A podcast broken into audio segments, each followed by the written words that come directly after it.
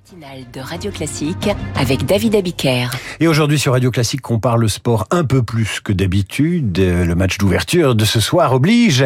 Les voix de l'économie, votre invité François a publié le Paris Olympique 2024, chance ou malédiction? Bonjour Armand de Rondinger. Bonjour. Bienvenue sur Radio Classique. Vous êtes consultant international pour le sport et l'olympisme. On va regarder cette Coupe du Monde de rugby côté chiffres avec vous, comme toujours pour ces grands événements sportifs.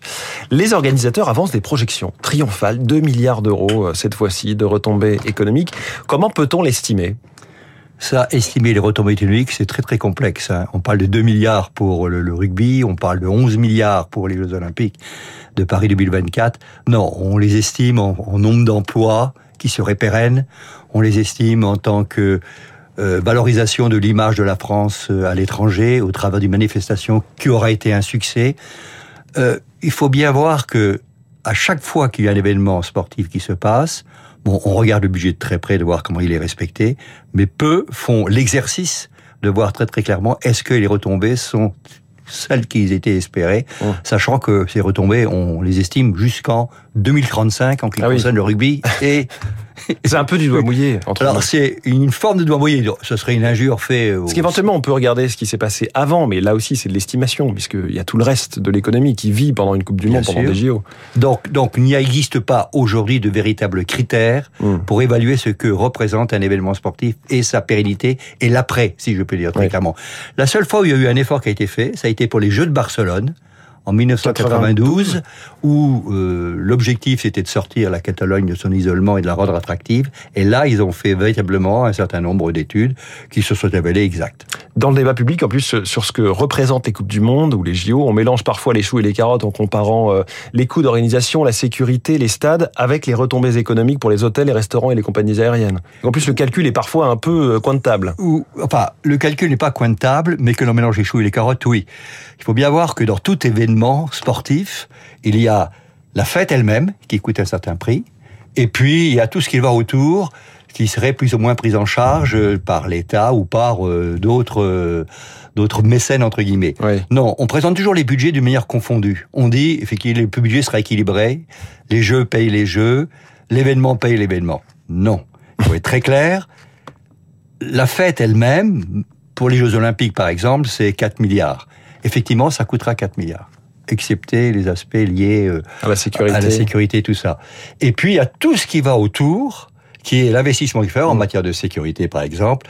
Et là, on est déjà à des, des sommes qui peuvent dépasser les 4 milliards, les 5 milliards. C'est pour ça que moi-même, euh, soi-disant en tant qu'expert, je fais partie de la cohorte des gens qui disent que des Jeux olympiques à moins de 10 milliards, des Jeux d'été, ce n'est pas pensable.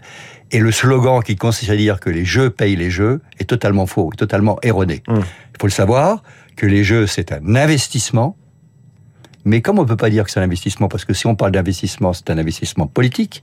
Donc à partir de là, on considère qu'il y a des priorités par rapport à l'éducation, la santé, et ainsi de suite. On parle donc de dépenses. Et après, on fait des, des, numéros d'équilibristes de savoir comment on peut équilibrer cela correctement. Les JO, si on les compare aux Coupes du Monde, j'imagine que c'est euh, à la fois beaucoup plus de monde qui vient, euh, sur beaucoup moins de temps, et puis avec une complexité d'infrastructures euh, euh, sportives beaucoup plus grande. Le calcul sur ce que ça coûte et ce que ça rapporte est, pas si simple. Non. Par rapport à une Coupe du Monde de rugby avec bah, des stades existants, avec voilà. Une Coupe du Monde de rugby, c'est très simple. Alors les rapports, quand on peut, enfin, c'est simple, entendons-nous, hum. dans la mesure où l'on maîtrise euh, les aspects transport, sécurité et flux de population.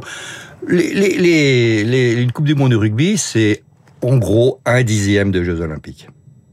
Hum. En volume, en ennui, en difficulté de toute nature, en finance, en moyens à mettre en œuvre. C'est le volume de population qui, qui, qui se déplace et tout.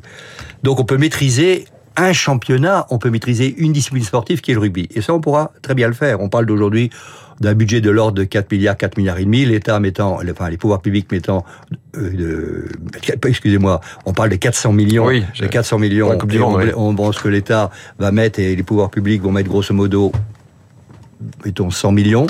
Donc ça sera équilibré avec des retombées avec, avec un certain bénéfice. Oui, c'est tout à fait possible parce que c'est une discipline sportive. Coupe du monde du football, c'est beaucoup plus compliqué parce que on investit massivement dans les infrastructures. Les Jeux Olympiques, c'est en quelque sorte 33 championnats du monde. Hum dans un délai très court, même pas 18 jours, euh, sans compter les Paralympiques sur le milieu intérieur. Donc c'est au maximum un mois. À partir de là, effectivement, ça devient beaucoup plus compliqué. Et il y a aussi l'enjeu de l'attractivité, le coup de projecteur mondial sur un pays qu'on va voir dans toutes les télévisions du monde pendant deux semaines pour des JO, pendant plus pour une Coupe du Monde. C'est une formidable publicité gratuite. Est-ce que ça joue vraiment sur le tourisme? Paris est déjà, ou la France, la première destination touristique mondiale. Est-ce que dans d'autres destinations euh, ou pays, on a pu voir un effet massif touristique? Un effet massif, non. Un effet, oui. Pour la France, je, je, pense que Paris a déjà tout ce qu'il faut. Bon, qu'il y ait une variation, euh, c'est possible, mais comme à mon avis un certain nombre de personnes présentes à Paris quitteront au moment. Oui, mais le côté investissement dont le vous parliez. Oui, euh, mais c'est pas aussi massif mm. qu'on l'imagine pour un pays comme la France. Non, il y a des pays qui sont sortis complètement de leur isolement. Euh, le cas de Séoul euh, en 1988, c'est le cas. Le cas de Sydney en l'an 2000, c'est le cas aussi. Là, on pense effectivement qu'il y a un effet pour le tourisme évident.